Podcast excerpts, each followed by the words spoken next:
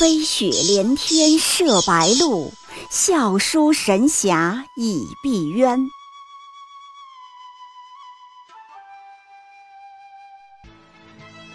如果说古龙的小说像冰水，越喝越觉得心寒，写透了人情凉薄，那么金庸的小说就像烈酒，起初苦涩艰深，入口醇厚，回味无穷。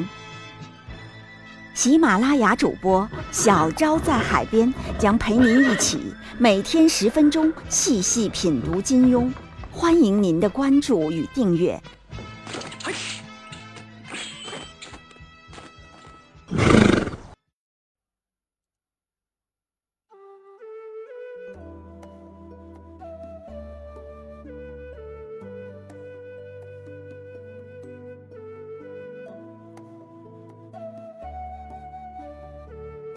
亲爱的朋友，小昭陪你读金庸，我们一起度过了短暂的一百天。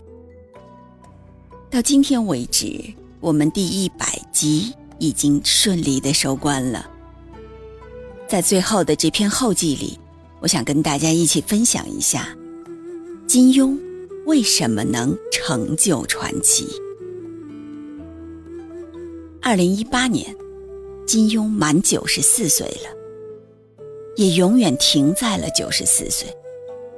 他的书成为了华人的共同语言，这是一个极其高的评价。什么才能叫做华人的共同语言？比如李白的“床前明月光”是也。金庸作品的发行量，有说一亿的，有说两亿的，加上之前海量的盗版。已经无法统计。就算是一亿册，在整个人类的图书销售史上，也是一个传奇。回头来看，金庸是怎么做到的？是什么成就了金庸这个传奇？金庸首先是一个技巧十分高明的作家。他的书因为太温柔敦厚，似乎显不出里面有什么技巧来。但其实像书法一样，顿挫、提按、藏锋、露锋都是技术。和他相比，同时代所有的武侠小说家，不说别的，在技巧上都至少差了不止一个层次。金庸曾经是一个电影编剧和导演。是的，你没看错，而且不是玩票性质的，是职业的编剧。用现在互联网的话来说，他是一个典型的斜杠青年。如果时间倒退到一九五八年，他当时写的电影剧本比武侠小说多多了。他把《傲慢与偏见》改编成《有女怀春》。他的《绝代佳人》也得到过中国文化部的奖。能够做编剧，至少意味着一点：金庸是一个超会讲故事的人。金庸《射雕英雄传》《天龙八部》《雪山飞狐》几大名著，都使用了大量戏剧的技巧。《雪山飞狐》几乎符合戏剧经典的三整一律。也就是一天之内，一个场景，一个主题。《射雕英雄传》里写郭靖、黄蓉密室疗伤，严家言就讲过，金庸是创造性的把舞台分成了两半，一明一暗。郭靖和黄蓉在暗的舞台，而另外一半明的舞台，则让黄药师、周伯通。全真七子、穆念慈等角色轮流登场，眼花缭乱。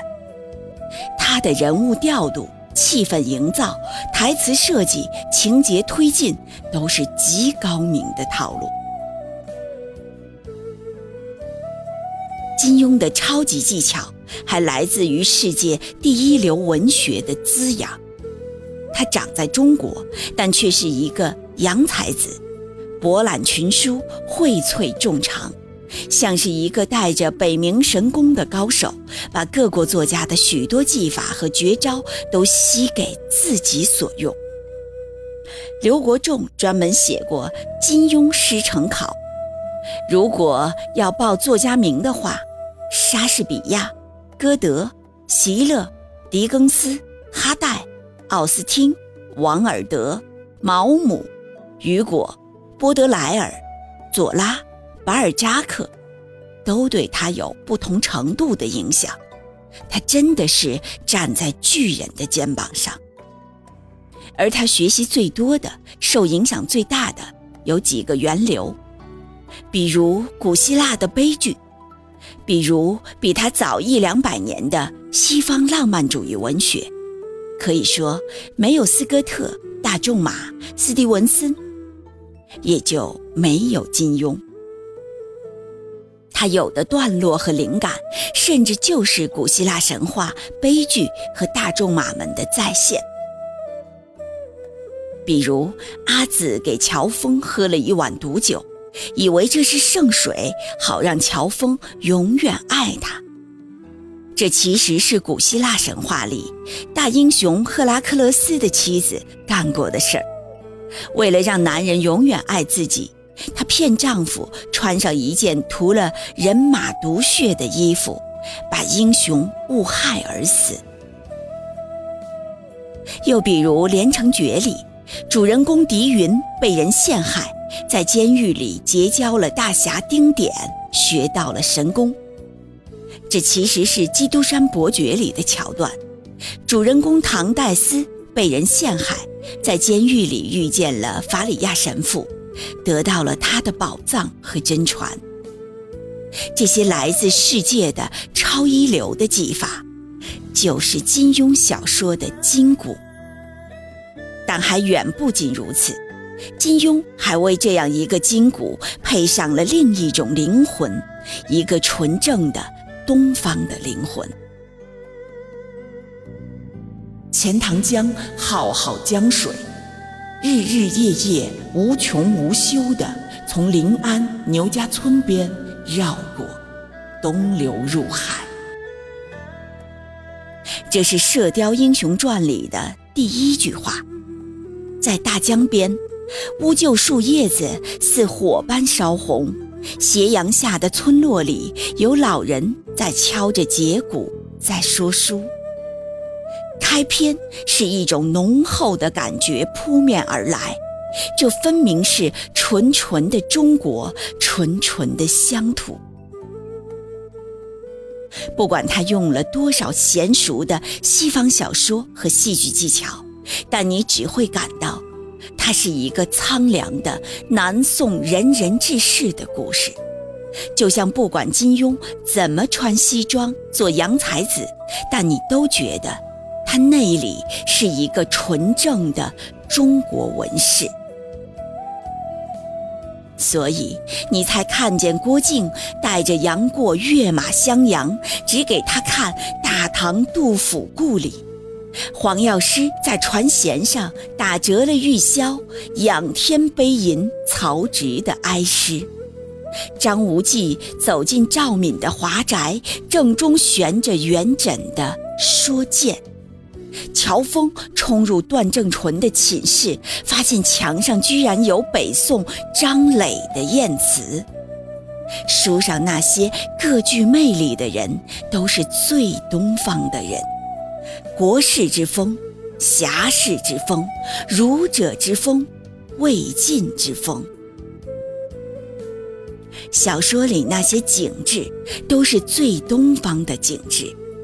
从骏马西风塞北，到杏花春雨江南；从大理、中南、雁门、昆仑，到天台、钱塘，欧洲哪一个国家，金庸没有去过？但你发现他记忆里最不能取代的，还是江南的那个久违的故乡。就好像他自己在回忆文章里说的：“如果你到过江南，会想到那些燕子那些杨柳与杏花，那些微雨中的小船。来自世界的一流的技术，加上东方的极致的审美，这就是金庸武侠成为传奇的原因之一。少一样也不行，必须两者都具备，才能成其为顶峰。在今天，这样顶级的存在真的很难复刻。要有最顶尖的技术已经很难了，再要匹配上完美的东方艺术气质，太苛刻了。然而，传奇总会不时降生的。重剑无锋，大巧不工。怀念金庸先生，是你让我相信东海外面有个岛。岛上有无数的桃花，戴着面具的青衣爷爷把玉箫吹得很潇洒。你让我相信古墓里面不是鬼，而是女神的家。隔壁有个臭道士老王，一年一年在装傻。你让我相信雁门关的绝壁上有字，大英雄在这里坠崖。你让我相信风陵渡口有客栈，有个小姑娘在这里第一次陶醉于英雄的神话。你让我相信山谷里有种埋藏着剑术的真谛。你让我相信猿猴的肚腹里有精，得到了就无敌于天下。你让我相信有一张羊皮可以挪移乾坤，你让我相信有一个牧羊女左右着吴越争霸，你还让我相信有一种神奇的职业是图书馆管理员，所有人都要叫你爸爸。你让我相信西湖有梅庄，北极有冰火岛，扬州有丽春院，云南有万愁谷。你让我相信玉山上有古宫，天池边有怪侠。你让我相信野心家可以叫冷禅，你让我相信狂人可以叫驯。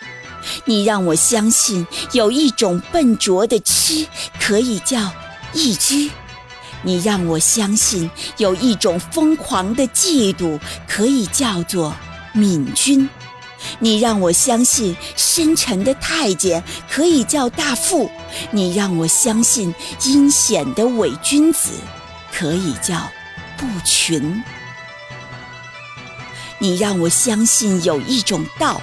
叫大巧不工，你让我相信有一种美叫做西子捧心，你让我相信有一种爱叫偏要勉强，你让我相信有一种固执叫偏不喜欢，你让我相信有一种悸动叫心中一荡，你让我相信有一种缘。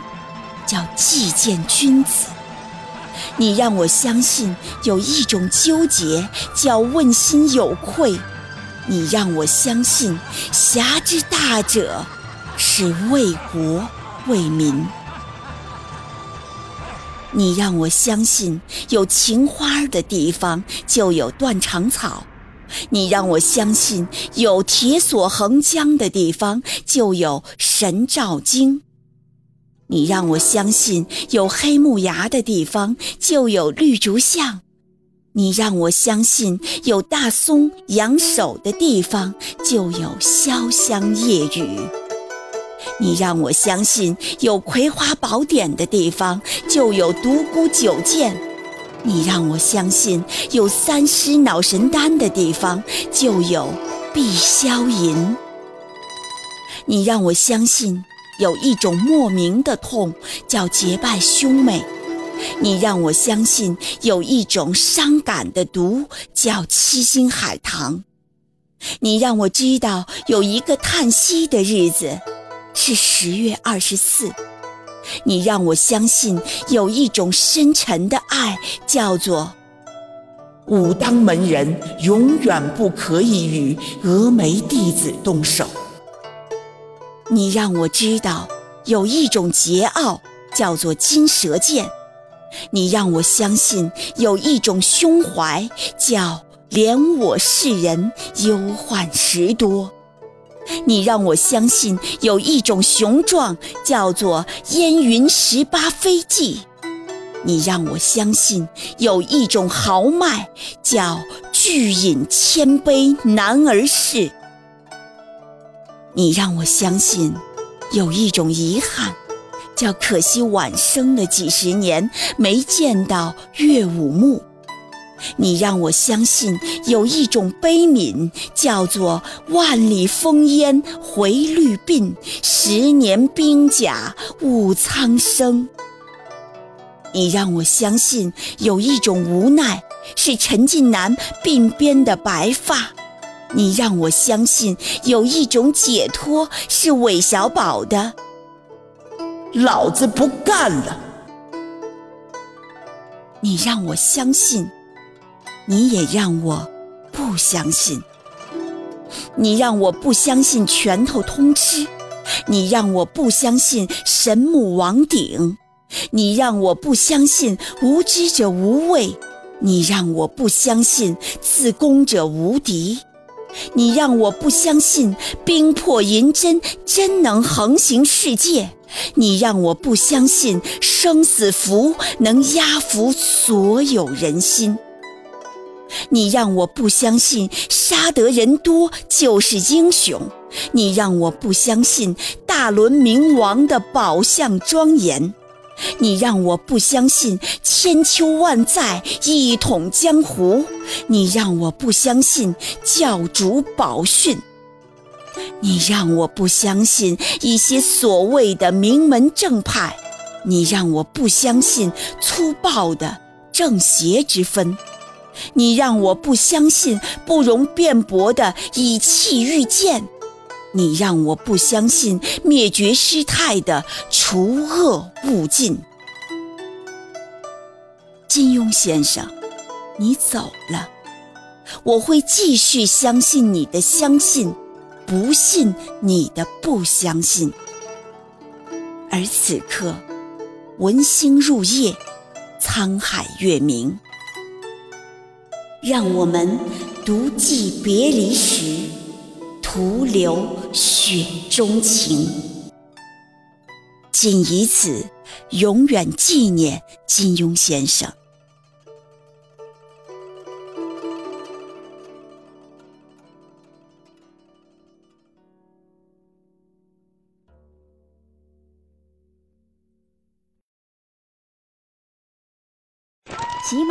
主播小昭在海边将陪您一起每天十分钟细细品读金庸，欢迎您的关注与订阅，每晚八点更新一集，不见不散。